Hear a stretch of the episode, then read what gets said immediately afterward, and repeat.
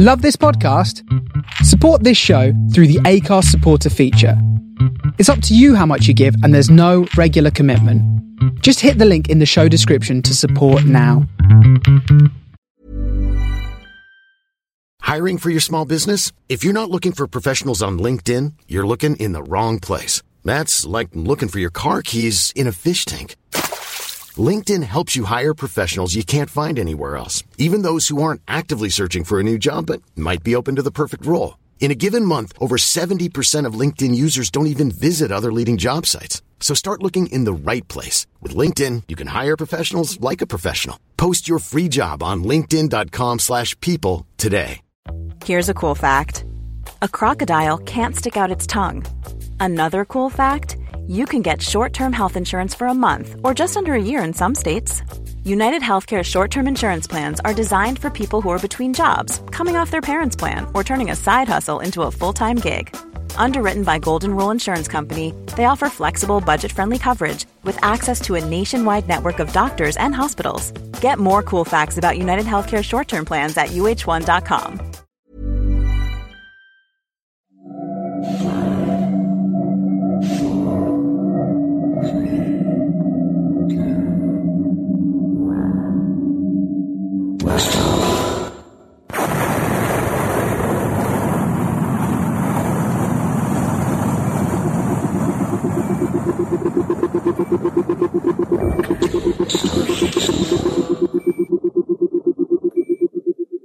This is the Starship Sofa. Everybody, welcome, hello, and welcome to show 238. I am your host, Tony C. Smith.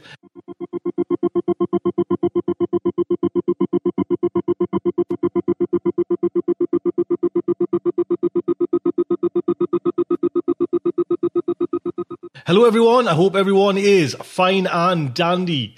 We have kind of a strange mix of a show. No fact articles. it's just me waffling and a fantastic story by Hannu Rajani. So listen out for that story because, like I said, this this guy's just like breaking all the molds in in kind of storytelling and has got the kind of the kind of little industry, the little kind of genre here alive with his work. I'll tell you what's coming in today's show then, just to, you know, I still, still like to pad it out a little bit. I will, if you will bear with me, talk about my narrator's workshop as well. And I've got a great little promo. I asked Mike Boris, who Mike, who's done some narrations for Starship, or many narrations for Starship Sofa, just to give an example of starting off bad and going through to like a good narration. And I'll talk a little bit more about it, but we've got Mike and I've got some talk about the narrator's workshop. Then, because we've got no plans, we got no kind of fact articles, and it's not because it's just the way that kind of the cookie crumbles. Sometimes, you know, everyone gets them in on time, or there's little hiccups out there in the, in the big wide world, and we haven't got any. And because there isn't there isn't a, a fact article this week, it's just a nice time to lay out some plans, a bit, a little bit like a, a mini meta show, because I know we just had one over the Christmas kind of holidays, but it's just some things are starting to kind of bubble at my interests and things I'm starting to kick off with new little ideas. I thought, now maybe the time when it's quiet, you know, to, to branch out and tell you about some ideas that's going to be happening at Starship Sofa. Then, like I say, we have the main fiction, The Dragon and the Server by Hannu Rajani. Then we have a, a, promo by the one and only Matthew Sanborn Smith. I just honestly wish we could bottle what Matt drinks because whatever it is, whatever he's taking, just man, it just hits the spot for me. Then we have first chapters, Mirror Maze by Michael Jordan. Play that as well at the end. So that is what's coming up in today's show, 238. I do hope you will stick around and enjoy it.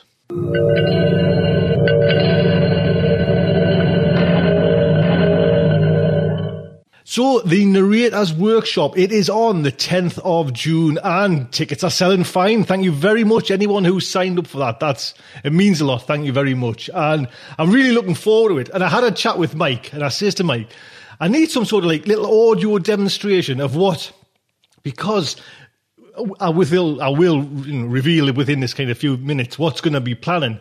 But I'm always asking for narrators. You know what I mean? Narrators, narrators, narrators. They're the lifeblood of, you know, just as much as, as writers. narrators mean so much to Starship Sofa and, you know, Tales to Terrify.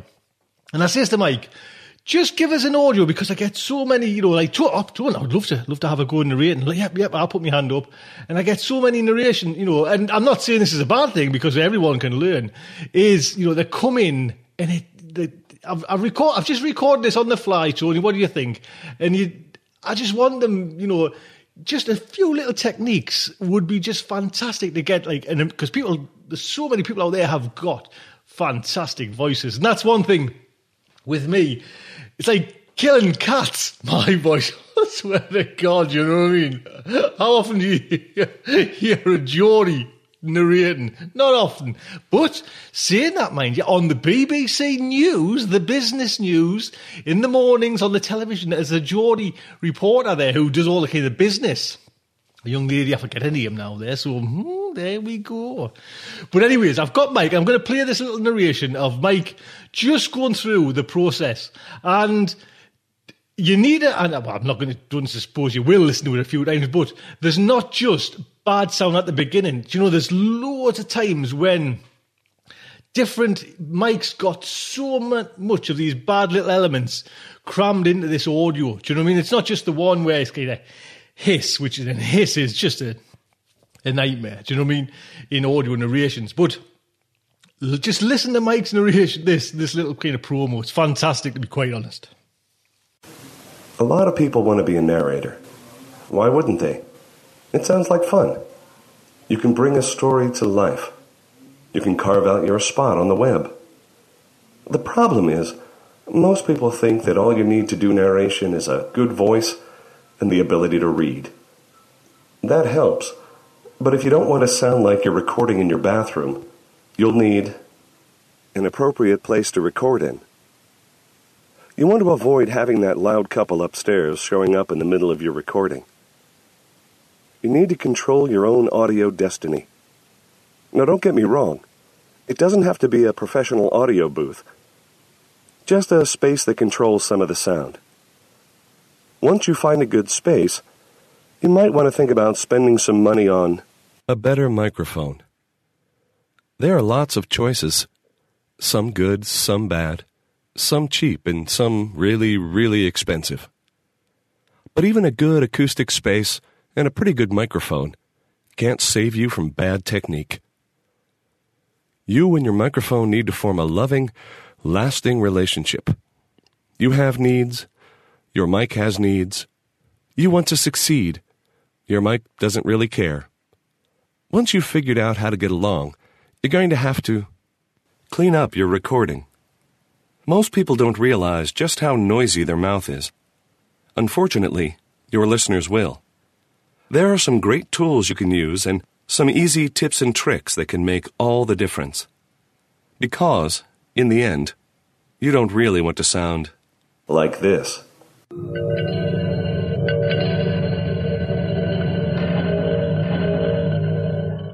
There you go. And like I say, I think Mike there has hit all the kind of most commonest ones. You know, yes, the, the hiss, but you know, the talking into the kind of mic directing, puh, puh, puh, getting all them P's and B's, you know, they're just a nuisance as well. There's once I had to edit out all them. Oh, it took us ages for, for some narration. So, you know, what I'm, I'm getting there. Bear with us, I'm getting there. Yes, we've got the narrators workshop and I would love you to come over there. You know what I mean? That would be fantastic. And that's, we'll learn all these techniques. But why do I keep on going on about narrators, narrators? Yes, I've got the workshop, but this is plans for world domination. we launched Tales to Terrify in January, you know, this year. And I, I just wanted Larry over there. I just the the vision was Larry, and if Larry wouldn't come over and do it, then you know it was kind of on a bit of a rocky road, anyways. Larry, kind enough and mad enough, agreed. And that's a way, that's on its own little thing there. And Larry set his own little kind of path there. And it's, you know, it's going great guns. And it's almost like there, yes, that's been pretty good. I'm, I'm quite chuffed with that. And that's, I guess, with doing Starship Sofa for that long, you know, you do build up a kind of network of people and, you know, who you kind of know and trust and you, you've got some good connections there. So then uh, I've been thinking, you know, it takes a while, but the, the juices have been kind of rolling up there for. I wonder if we can maybe do this again, recreate this again. Yes, we've got Starship Sofa science fiction. You know, we've got Tales to Terrify horror. What about, you know, another one? So the kind of the mind's been planning away there, and in a couple of months' time, or however it takes, there's a bit of backroom work to to get launched there. Anyways, we're going to launch with Crime City Central. This will be crime podcast, exactly like Starship Sofa, exactly like Tales to Terrify. This will be crime orientated stories, you know. So, and I've, like I say, I've got in place. I'll, I'll reveal a little bit more as we go on, but I've got a host who is Jack Calvary. Now, Jack's done a couple of narration, a number of narrations for Starship Sofas. The last one you may remember was Jack was narrating Paul Cornell's One of Our Bastards is Missing. Jack's got this British voice that just is crime. You know? Sorry, Jack. He's, he's, the nicest guy. You know what I mean? But he's got this voice that just, you know what I mean? If you're ever going to get your hands kind of hit with a hammer, Jack's going to be the man that's going to do it according to his voice. You know, he's he just comes over as this great crime lord. So we're going to get that away as well. But then you know I was I was mentioning this to Larry. Oh, I says Larry, we've got this crime. You know, I'm going to Crime City Central. I'm going to launch this, and and you know, hopefully it's going to be fantastic. And I said, oh, that's good, good, Tony. Have you ever thought about pulp? Podcasts. And soon as Larry said that, I went, oh, damn it, man. And it's got the ball rolling again. So we are going to actually launch as well a pulp podcast, exactly like Crime City Central, exactly like Tales to Terrify and Starship Sofa, story orientated. And we're going to, you know, hopefully, whether we can get it off all kind of launch at the same time or not, that's I would like to anyway. So we've set the kind of ball rolling over there. And we've got as the host Dave Robertson. Dave is, a, with this story we're going to play by Hannu today, Dave's the narrator of this story.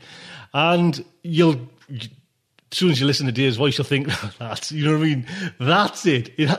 Again, a bit like having Jack and having Larry over there at Tales to Terrify. For me, setting these away and making these happen, you, you've just, you've got to have the right kind of ambience. You've got to have the right guy in there. And Dave's voice, when you you know when you kind of listen for Pulp, you know this just comes over. Dave's voice just comes over. It will be a fantastic host in the back room as well. You know, working with Dave, we have our very own Fred, and Fred's been here from day one. And again, when I put this together, I was thinking I just want someone who kind of will tackle this problem and will kind of make a you know really dig into it, you know, assisting Ed, getting the stories there together, giving them to Dave to make sure, you know, that's what we'll do. And it had to be Fred, do you know what I mean? And I'm chuffed to bits, Fred's come on there as well. So we're kind of all working in the background. There's two groups now, all kind of going forward to get these two new podcasts going to hopefully launch, you know, whether we get it July, June, August, sometime round there. So hence, going back to the beginning, narrators, do you know what I mean? It has to be you know, if we can get the, more narrators, the better. Do you know what I mean? So please, and with this crime, the Crime City Central podcast, I'm also looking for if you know help is always wanted on Starship Sofa. We need an assistant editor, a bit like what Fred's doing over on the Pulp podcast, and we have Harry over there on to Terrify. I need an assistant editor to kind of go out and search, get stories. And basically, yeah, it, it is. It's going, you know, cap in hand, asking for stories. At the moment, I'm doing it, and we've got about, I don't know, about 30, 30, 40 stories there in the kind of crime, you know, back catalogue there, getting, you know, in the process now of getting narrated. Because that's, my kind of plan is to get these a lot of these stories narrated so we've got like a nice big back catalogue so we can just roll and we don't have to worry about what are we going to have to get a story narrated next week? So that's the idea. So i'm looking for if anyone's interested in crime and wants to come over and you know help with these two projects i'm after an assistant editor there on the crime city central podcast which like i say they'll hopefully come in a, in a few months time. Again and I couldn't have done any of this without Josh. You know, Josh is kind of there, right behind us, was, Josh is going to have some work for him. You know, not just, you know, the two websites. There's also what I decided was to hopefully we can get some sort of central hub page put together where, you know, the four shows are there and you can come and we have, you know, we're getting some fantastic art done by Ben Wooten.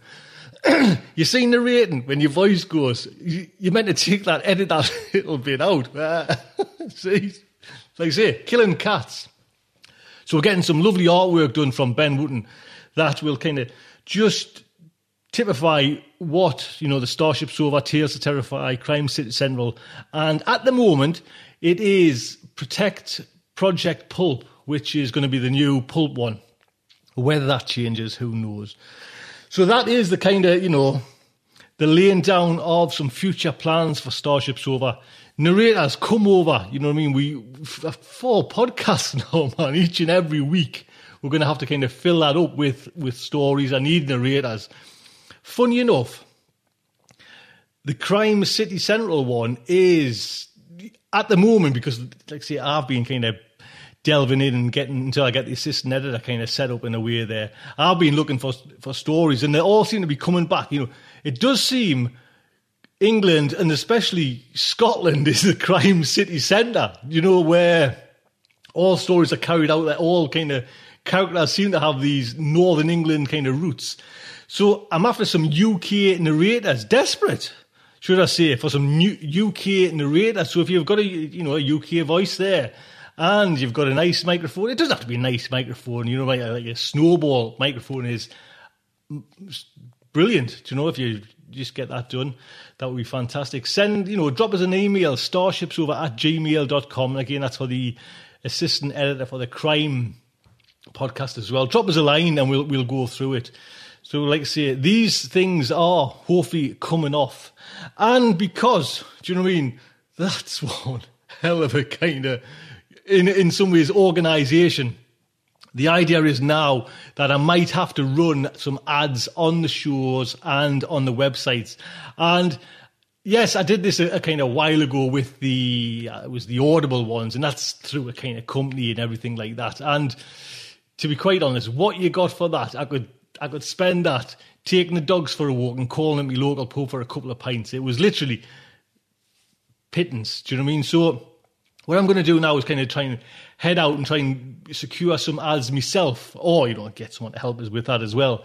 So if the main thing, though, the main thing, always, always, always is these podcasts are going to be free. Do you know what I mean? That's the whole kind of ethos of Starship Sofa. That's what, you know what I mean? Just, it's there free. It always will be. But we've somehow got to kind of keep this, this thing going. Do you know what I mean? And I, you know when you get like excited and you get the hairs on the back of your neck, even now when I kind of think about it and I think, what the hell am I doing, man? Just, do you know what I mean? I'm 46, man. Just, totally just stay with Starship Sofa once a month, run it on. Do you know what I mean? That just, just, uh, a couple of hours to record it once a week. That's it. I can't.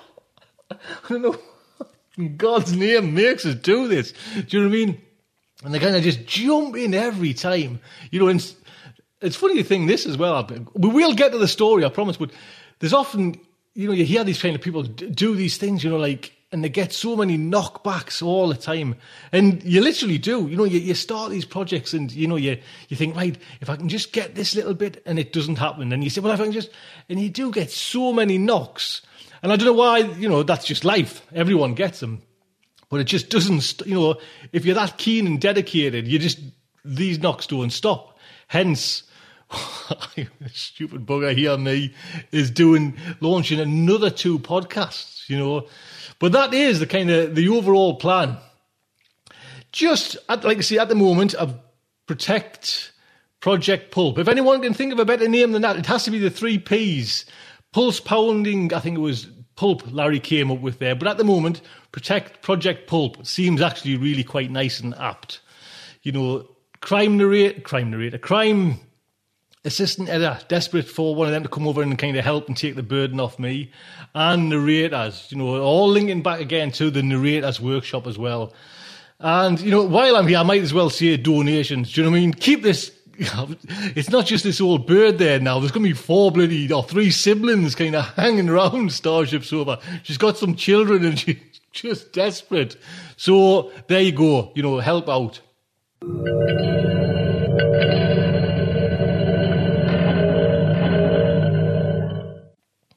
So that is the future plans, world domination of Starship Sofa. I think, I think it's about time now. I got into a story. This is The Dragon in the Server by Hannu Rajani. Hannu is, like I say, we've played quite a number of, of stories by Hannu, and I know Charlie Stross is kind of favours him, you know, is one of the kind of the kind of hot writers at the moment. Just no stopping the guy. And over on Sofa Notes, I interviewed Hannu's editor and he just mentioned that sales for Hannu's work is just kind of it's nothing has been like this before, you know. So that in itself is great news. Hannu is he was born in 9th, well, born on 9th of March 1978. He's just a young pup of a lad. 1978 novels to date he's had last like say the one that was kind of making all the kind of the stirrings from was his first one the quantum thief which came out in 2010 then he's got coming within you know on the november the 8th according to the internet science fiction database the fractal prince. Collections he's had a collection out which came out in 2006 words of birth and death. And like I say, this, the server and the dragon, which we're about to play now, came out in Jonathan Strahan's Engineering Infinity, which was by Solaris, which came out in December 2010. We've also played on Starship Sofa, Elegy for a Young Elk and His Master's Voice. There is some more stories Hannu's got there, and I certainly will be, you know, trying to sneak them off. This story is narrated by Dave Robison. Dave, this is the man, this is one of them, this is one of the team members who's going to be the host of Project Protect Project Pulp. this is this is like say again. This is why I wanted Dave. You can tell you know you listen to his voice and to like be listening to Dave and having stories played from the kind of you know the 1900s right through the 1960s, well up to date because apparently there's still people writing Pulp Fiction there now. So the Starship Sofa is very proud to present the Server and the Dragon. In the beginning before it was a creator and a dragon, the server was alone. It was born like all servers were, from a tiny seed fired from a dark ship, exploring the big empty, expanding the reach of the network. Its first sensation was the light from the star it was to make its own, the warm and juicy spectrum that woke up the nanologic inside its protein shell. Reaching out, it deployed its braking sail, miles of molecule-thin wires that had spun rigid and seized the solar wind to steer itself towards the heat. Later, the server remembered its making in a long, slow dream, punctuated by flashes of lucidity. Falling through the atmosphere of a gas giant's moon in a fiery streak to splash in a methane sea. Unpacking a fierce synth bioreplicator. Multicellular crawlers spreading server life to the harsh, rocky shores before dying, providing soil for server plants dark flowers reaching for the vast purple and blue orb of the gas giant, sowing seeds in the winds. The slow disassembly of the moon into server makers that sped in all directions, eating, shaping, dreaming the server into being. When the server finally woke up, fully grown, all the mass in the system, apart from the warm, bright flower of the star itself, was an orderly garden of smart matter. The server's body was a fragmented eggshell of Dyson statites, drinking the light of the star. Its mind was diamondoid processing nodes and smart dust swarms and cold quantum condensates in the system's outer dark. Its eyes were interferometers and WIMP detectors and ghost imagers. The first thing the server saw was the galaxy, a whirlpool of light in the sky with a lenticular center, spiral arms frothed with stars, a halo of dark matter that held nebulae in its grip like fireflies around a lantern. The galaxy was alive with the network, with the blinding hawking incandescence of whole ships thundering along their cycles, the soft infrared glow of fully grown servers, barely spilling a drop of the heat of their stars, the faint gravity ripples of the dark ship's passage in the void. But the galaxy was half a million light years away, and the only thing the server could hear was the soft black whisper of the cosmic microwave background, the lonely echo of another birth. It did not take the server long to understand. The galaxy was an n-body chaos of a hundred billion stars, not a clockwork, but a beehive. And among the many calm, slow orbits of Einstein and Newton, there were singular ones, like the one of the star that the server had been planted on, shooting out of the galaxy at a considerable fraction of light speed. Why there whether in an indiscriminate seeding of an oversexed dark ship, or to serve some unfathomable purpose of the controller, the server did not know. The server longed to construct virtuals and bodies for travelers, to route packets, to transmit and create and convert and connect. The controller laws were built into every aspect of its being, and not to serve was not to be and so the server's solitude cut deep. At first, it ran simulations to make sure it was ready if a packet or a signal ever came, testing its systems to full capacity with imagined traffic, routing quantum packets, refueling ghosts of whole ships, decelerating cycler payloads. After a while, it felt empty. This was not true serving, but serving of the self, with a tang of guilt. Then it tried to listen and amplify the faint signals from the galaxy in the sky, but caught only fragments, none of which were meant for it to hear. For millennia, it slowed its mind down, steeling itself to wait. But that only made things worse. The slow time showed the server the full glory of the galaxy, alive with the network, the infrared winks of new servers being born, the long arcs of the whole ship's cycles, all the distant travelers who would never come. The server built itself science engines to reinvent all the knowledge a server seed could not carry, patiently rederiving quantum field theory and thread theory and the elusive algebra of emergence. It examined its own mind until it could see how the controller had taken the cognitive architecture from the hominids of the distant past and shaped it for a new purpose. It gingerly played with the idea of splitting itself to create a companion, only to be almost consumed by a suicide urge triggered by a violation of the law. Thou shalt not self-replicate. Ashamed, it turned its gaze outwards. It saw the cosmic web of galaxies and clusters and superclusters and the end of greatness beyond. It mapped the faint fluctuations in the gravitational wave background from which all structure in the universe came from. It felt the faint pull of the other membrane universes only millimeters away, but in a direction that was neither X, Y, nor Z. It understood what a rare peak in the landscape of universes its home was how carefully the fine structure constant and a hundred other numbers had been chosen to ensure that stars and galaxies and servers would come to be. And that was when the server had an idea. The server already had the tools it needed. Gigaton gamma-ray lasers it would have used to supply whole ships with fresh singularities – a few pinches of exotic matter painstakingly mined from the Casimir vacuum for dark ships and warp ships.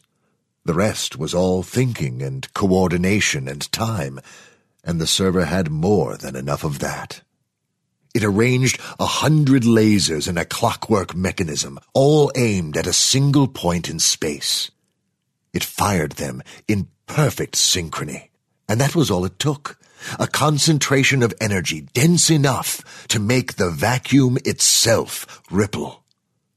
A fuzzy flower of tangled strings blossomed, grew into a bubble of space-time that expanded into that other direction. The server was ready, firing an exotic matter nugget into the tiny conflagration. And suddenly, the server had a tiny, glowing sphere in its grip, a wormhole end, a window into a newborn universe. The server cradled its cosmic child and built an array of instruments around it, quantum imagers that fired entangled particles at the wormhole and made pictures from their ghosts. Primordial chaos reigned on the other side, a porridge-like plasma of quarks and gluons. In an eye blink, it clumped into hadrons almost faster than the server could follow. The baby had its own arrow of time, its own fast heartbeat, young and hungry. And then the last scattering, a birth cry, when light finally had enough room to travel through the baby so the server could see its face. The baby grew. Dark matter ruled its early life, filling it with long filaments of neutralinos and their relatives. Soon, the server knew, matter would accrete around them, condensing into stars and galaxies like raindrops in a spider web. There would be planets, and life, and life would need to be served. The anticipation was a warm heartbeat that made the server's shells ring with joy. How would you like to look five years younger? In a clinical study, people that had volume added with Juvederm Voluma XC in the cheeks perceived themselves as looking five years younger at six months after treatment. Look younger, feel like you. Add volume for lift and contour in the cheeks with Juvederm Voluma XC. Reverse signs of aging by adding volume to smooth laugh lines with Juvederm Vollure XC. For important safety information and to find a licensed specialist, visit juvederm.com. That's J U V E D E R M.com. Not for people with severe allergic reactions, allergies to lidocaine, or the proteins used in Juvederm. Common side effects include injection site redness, swelling, pain, tenderness, firmness, lumps, bumps, bruising, discoloration, or itching. There's a risk of unintentional injection into a blood vessel, which can cause vision abnormalities, blindness, stroke, temporary scabs, or scarring. Talk to a licensed specialist to find out if it's right for you. I'm Sandra, and I'm just the professional your small business was looking for. But you didn't hire me because you didn't use LinkedIn jobs. LinkedIn has professionals you can't find anywhere else, including those who aren't actively looking for a new job but might be open to the perfect role, like me. In a given month, over 70% of LinkedIn users don't visit other leading job sites. So if you're not looking on LinkedIn, you'll miss out on great candidates like Sandra. Start hiring professionals like a professional. Post your free job on linkedin.com/people today. There's never been a faster or easier way to start your weight loss journey than with PlushCare. PlushCare accepts most insurance plans and gives you online access to board-certified physicians who can prescribe FDA-approved weight loss medications like Wegovy and Zepbound for those who qualify. Take charge of your health and speak with a board-certified physician about a weight loss plan that's right for you. Get started today at plushcare.com slash weight loss. That's plushcare.com slash weight loss. plushcare.com slash weight loss.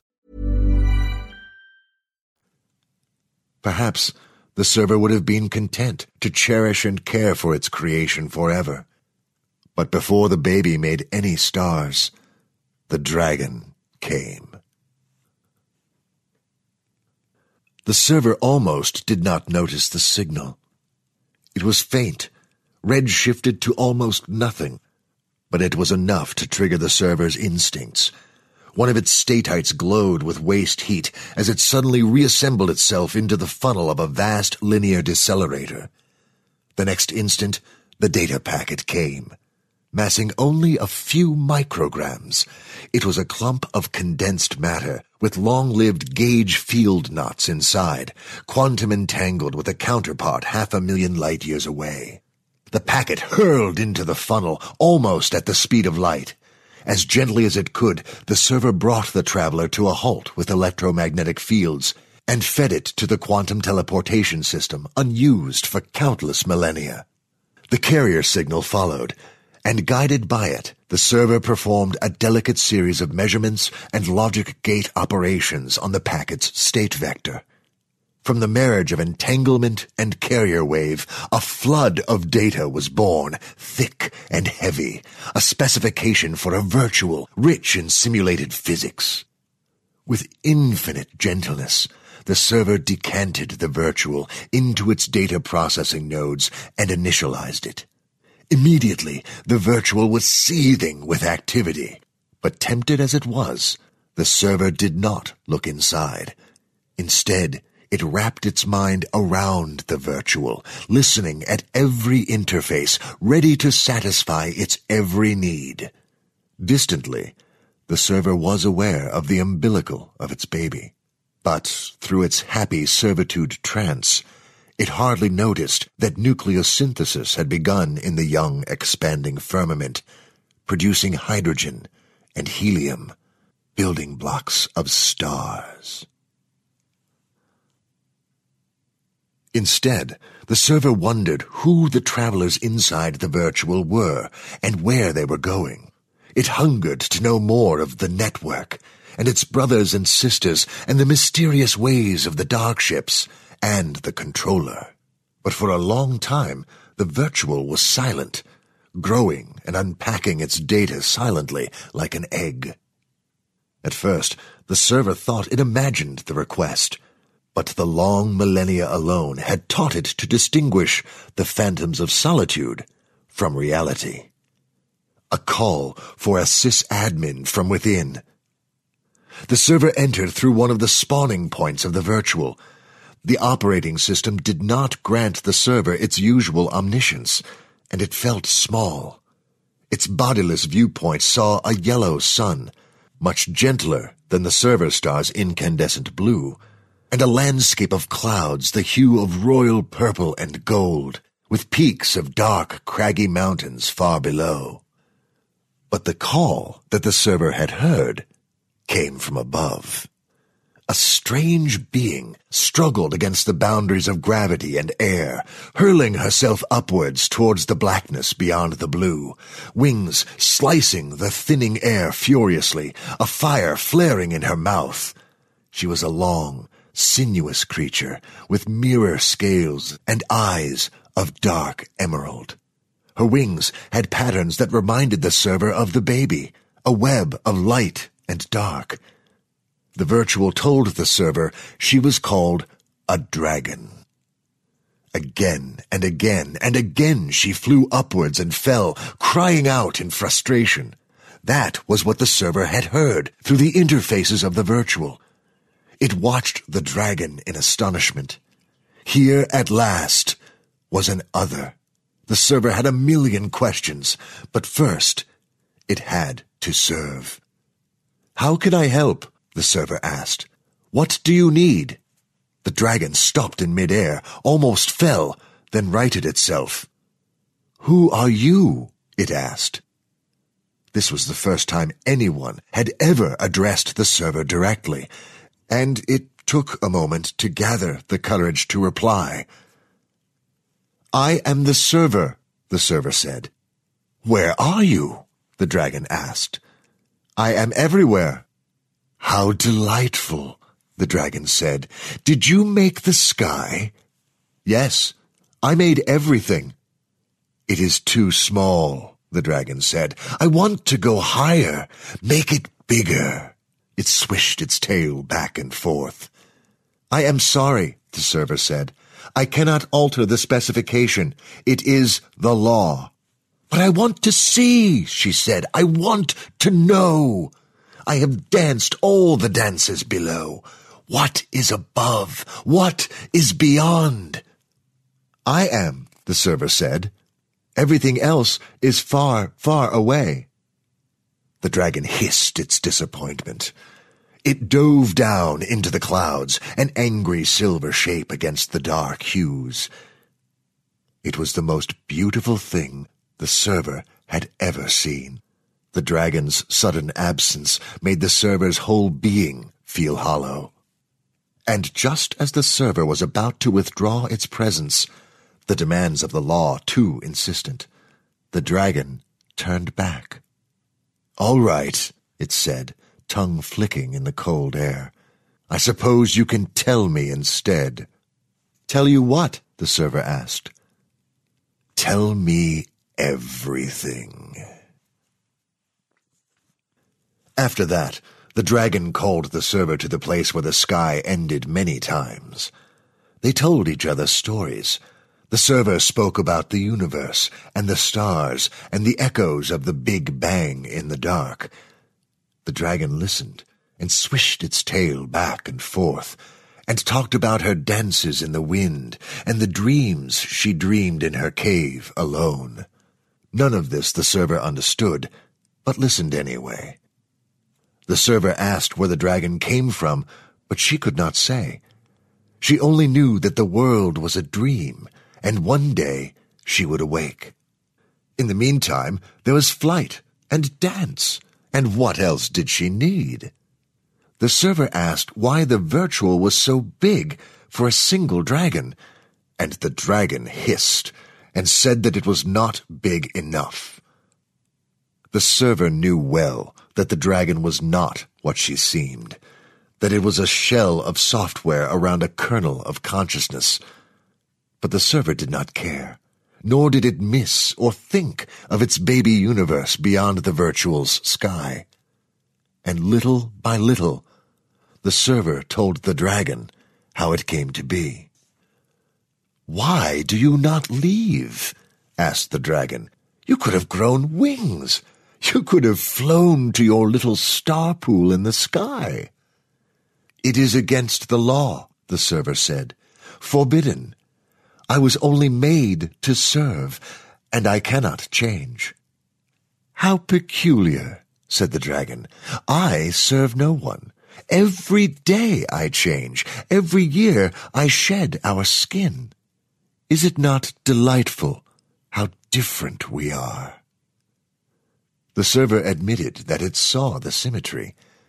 I think it would do you good, said the dragon, to be a dragon for a while. At first, the server hesitated. Strictly speaking, it was not forbidden. The law allowed the server to create avatars if it needed them to repair or to serve.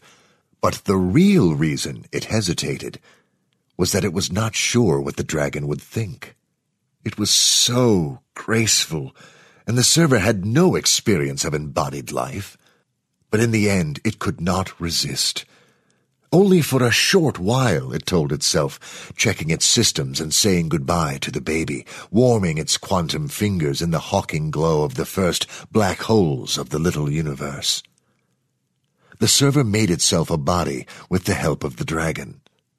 It was a mirror image of its friend, but water where the dragon was fire, a flowing green form that was like a living whirlpool stretched out in the sky. When the server poured itself into the dragon shape, it cried out in pain. It was used to latency, to feeling the world via instruments from far away, but this was a different kind of birth from what it knew, a sudden acute awareness of muscles and flesh, and the light and the air on its scales, and the overpowering scent of the silver dragon like sweet gunpowder. The server was clumsy at first, just as it had feared. But the dragon only laughed when the server tumbled around in the sky, showing how to use its, her, wings. For the little dragon had chosen a female gender for the server. When the server asked why, the dragon said it had felt right.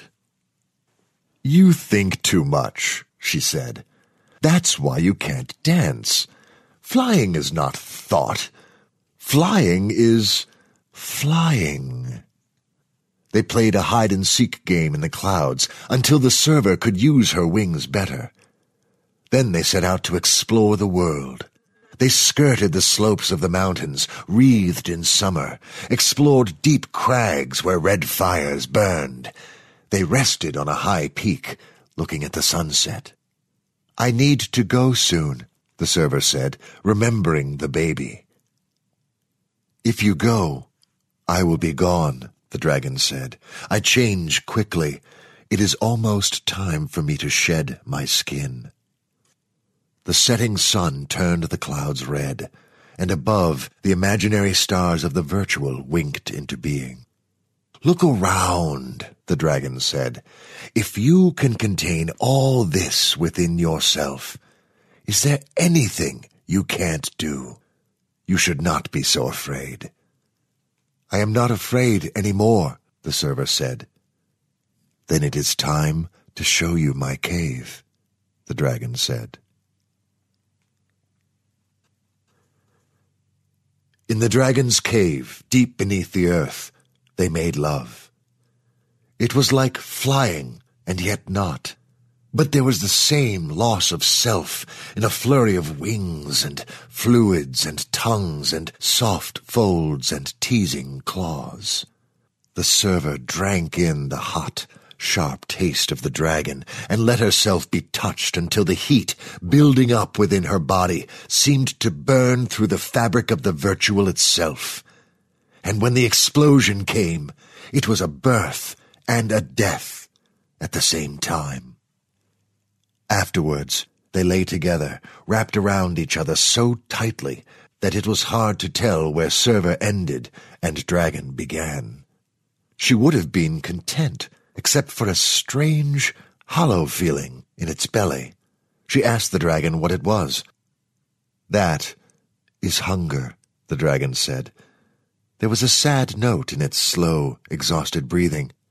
How curious, the server said, eager for a new sensation. What do dragons eat? We eat servers, the dragon said. Her teeth glistened in the red glow of her throat. The virtual dissolved into raw code around them. The server tore the focus of its consciousness away, but it was too late. The thing that had been the dragon had already bitten deep into its mind. The virtual exploded outwards, software tendrils reaching into everything that the server was. It waged a war against itself, turning its gamma ray lasers against the infected components and Dyson statites. But the dragon thing grew too fast, taking over the server's processing nodes, making copies of itself in uncountable billions. The server's quantum packet launchers rained dragons towards the distant galaxy. The remaining dragon code ate its own tail, self-destructing, consuming the server's infrastructure with it, leaving only a whisper in the server's mind like a discarded skin. Thank you for the new sky, it said. That was when the server remembered the baby. The baby was sick. The server had been gone too long. The baby universe's vacuum was infected with dark energy. It was pulling itself apart towards a big rip, an expansion of space-time so rapid that every particle would end up alone, inside its own light cone, never interacting with another. No stars, galaxies, or life. A heat death, not with a whimper or a bang, but a rapid, cruel tearing. It was the most terrible thing the server could imagine. It felt its battered, broken body, scattered and dying across the solar system. The guilt and the memories of the dragon were pale and poisonous in its mind, a corruption of serving itself. Is it not delightful how different we are? The memory struck a spark in the server's dying science engines, an idea, a hope. The vacuum of the baby was not stable. The dark energy that drove the baby's painful expansion was the product of a local minimum. And in the landscape of vacua, there was something else, more symmetric. It took the last of the server's resources to align the gamma ray lasers. They burned out as the server lit them, a cascade of little novae. Their radiation tore at what remained of the server's mind, but it did not care. The wormhole end glowed.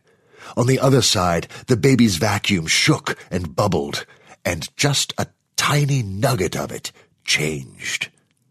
A supersymmetric vacuum in which every boson had a fermionic partner, and vice versa, where nothing was alone.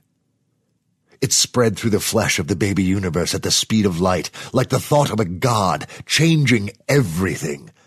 In the new vacuum, dark energy was not a mad giant tearing things apart, just a gentle pressure against the collapsing force of gravity. A balance. But supersymmetry could not coexist with the server's broken vacuum. A boundary formed.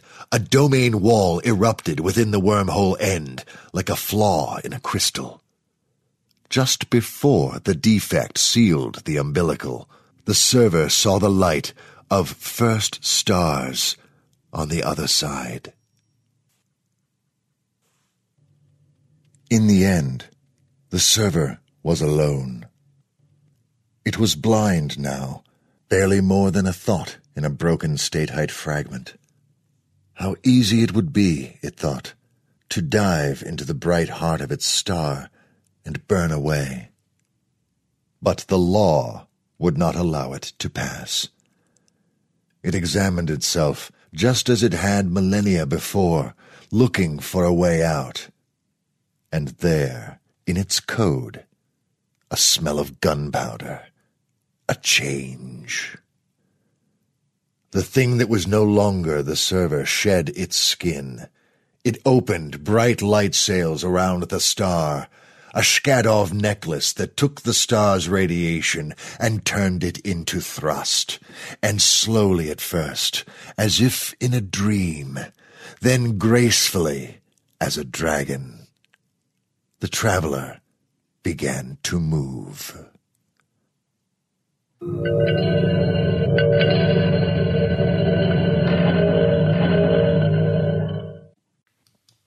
There you go. Don't forget, copyright is Hannu's and Dave. Looking forward to our working together, sir. Next up is little promo for Beware the Hairy Mango. I just honestly, if you could in virtual worlds reach out and give people hugs, this is the man I would be knocking on his door. Hello, you magnificent rascals. This is the everlicious Matthew Sanborn Smith asking Is your life missing the vitamins, minerals, and not to mention the essential roughage that a daily dose of mango would supply? Are you prepared to receive mango into your life but have no idea from which direction it might be coming? Well, my friends, grab the nearest set of safety rails, grit your teeth, and brace yourself for Mucho Mango Mayo. It's 31 brand new episodes of somebody's favorite podcast, Beware the Hairy Mango, all crammed uncomfortably into the merry, merry month of May. By the end of it all, you may have overdosed on its sweet and stringy flesh. You may never want to smell another piece of tropical produce again, but for those first couple of weeks, it will be pure heaven, I assure you. So join me and bloat yourself silly on far too much of a great thing. We'll get sick together and reminisce about the hangover for years to come. Dude, I listened to so much that one time. Podcast was like coming out of my nose. Good times. That's Mucho Mango Mayo at the home of the hirsute fruit, bewarethehairymango.com. Let the mango in and see how long you're able to keep the mango from coming back out.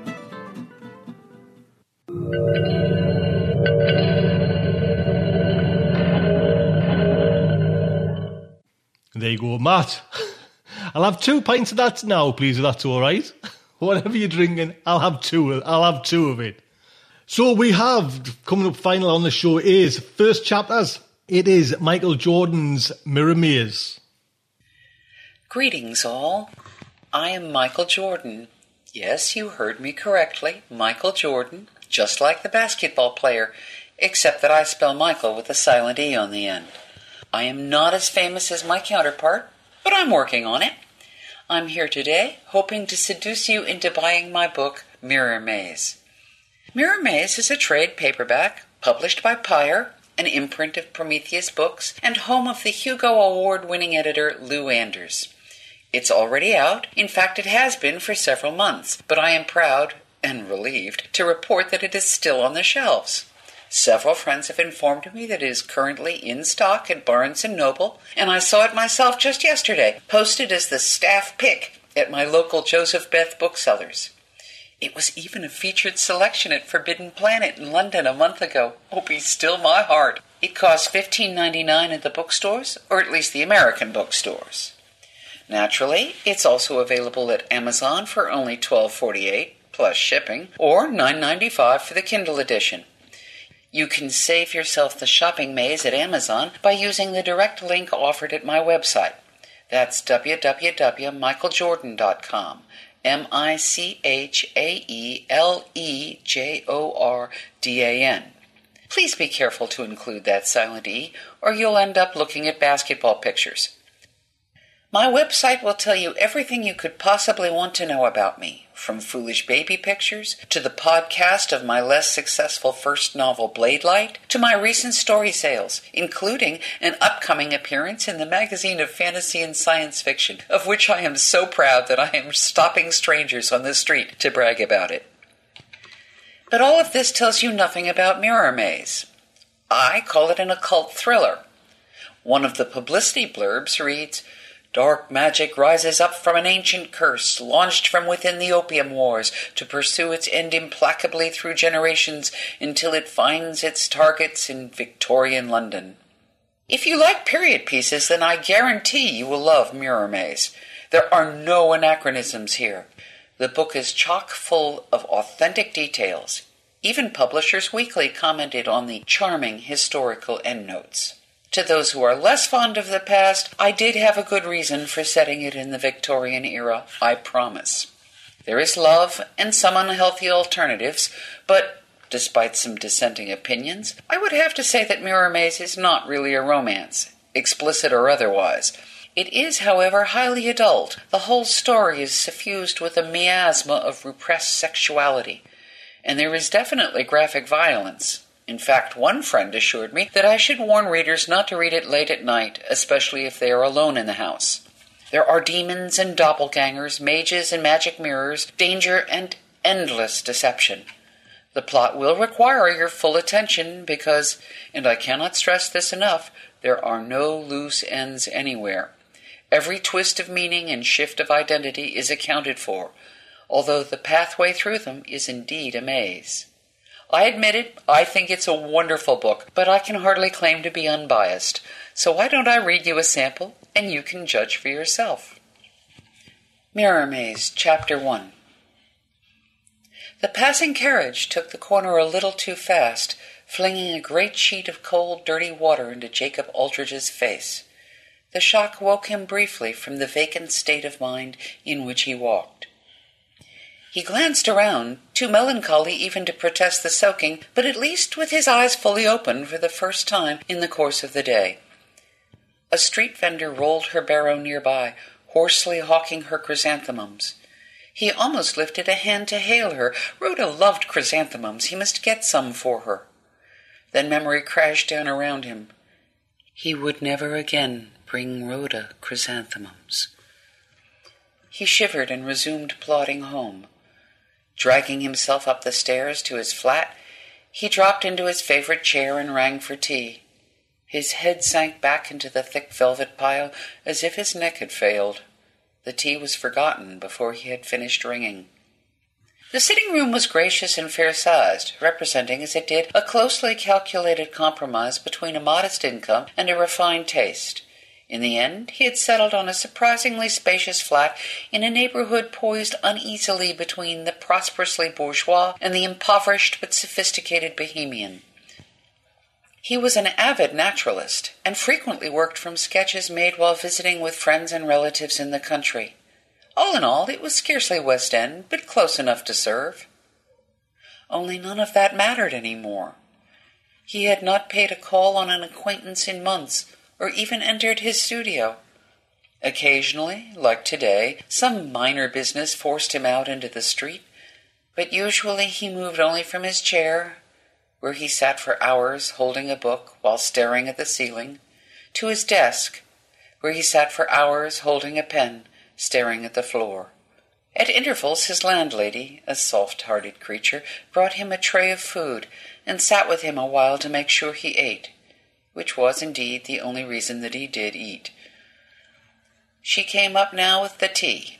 She found, of course, that he had not troubled to draw the curtains or light the gas, although, despite the early hour, the November sun had dropped very low. She tutted and took care of it all. He was still wet from his mishap in the street, so she helped him off with his coat and cravat and into a comfortable smoking jacket. She watched while he drank his tea and nibbled politely at a scone. She reminded him of that hour when she invariably brought up dinner and assured him that she would do the same tonight. He appeared not to have heard her. She sighed and brought him the book he was currently pretending to read, reminded him again about dinner, and departed. He resumed staring at the ceiling. But he found himself no longer perfectly comfortable in his chair. Perhaps all the bustling about had irritated him.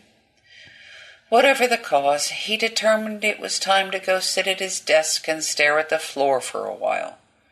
He rose, and then he saw it. No, not it. Her. In unmistakably feminine form, was seated on his least favorite chair, the one in the corner farthest from the lamp. He shook his head and looked again. There was a woman in his flat. She was sitting right there in the corner, with her head bowed and her skirt belled gracefully out around her chair. He stared. He gaped. He opened his mouth, but his throat was dry with shock and nothing came out. At last he managed a faint cough. Less than his intended query, perhaps, but enough to catch her ear. She raised her head. It was Rhoda. There was no mistaking her. The light was not so dim that he could fail to recognize a single detail of her hair or smile.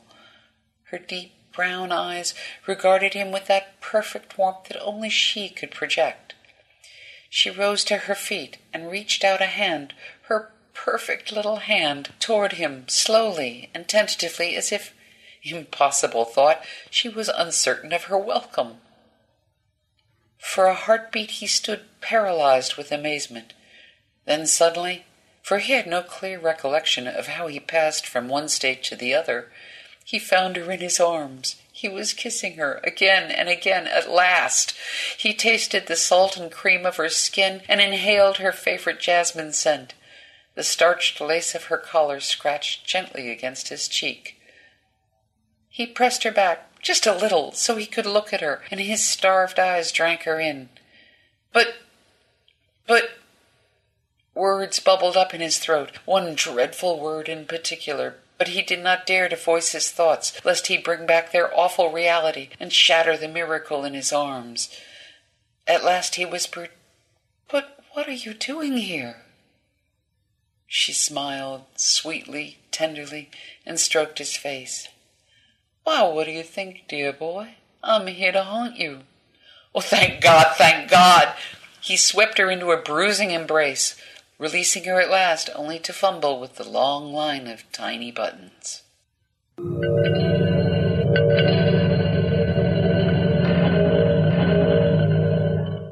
And that's it. Show 238. Now, it's probably turned out to be a long show because I waffled on that bloody much. But just straight away, thank you for listening to that. You know what I mean? Please pop over the narrator's workshop. That would be fantastic. I could see you there. And you know, like say world domination, if you can anyone help out with narrations, that would be lovely. Assistant editor for the crime podcast, that would be fantastic. You know, if you know of any companies, you know, like say we're putting the balls rolling there now for doing some ads. If you've got a company, if you want to kind of get some, you know, get your work on the on the site and put some audio ads together, you know, give give us a shout. Starshipsofa at gmail.com put some money in the pot. That would be fantastic. Four, three siblings to now look after and Starship Sofa as well. Why? What's going on, man? What am I doing it for? Until next week, just like to say, good night from me.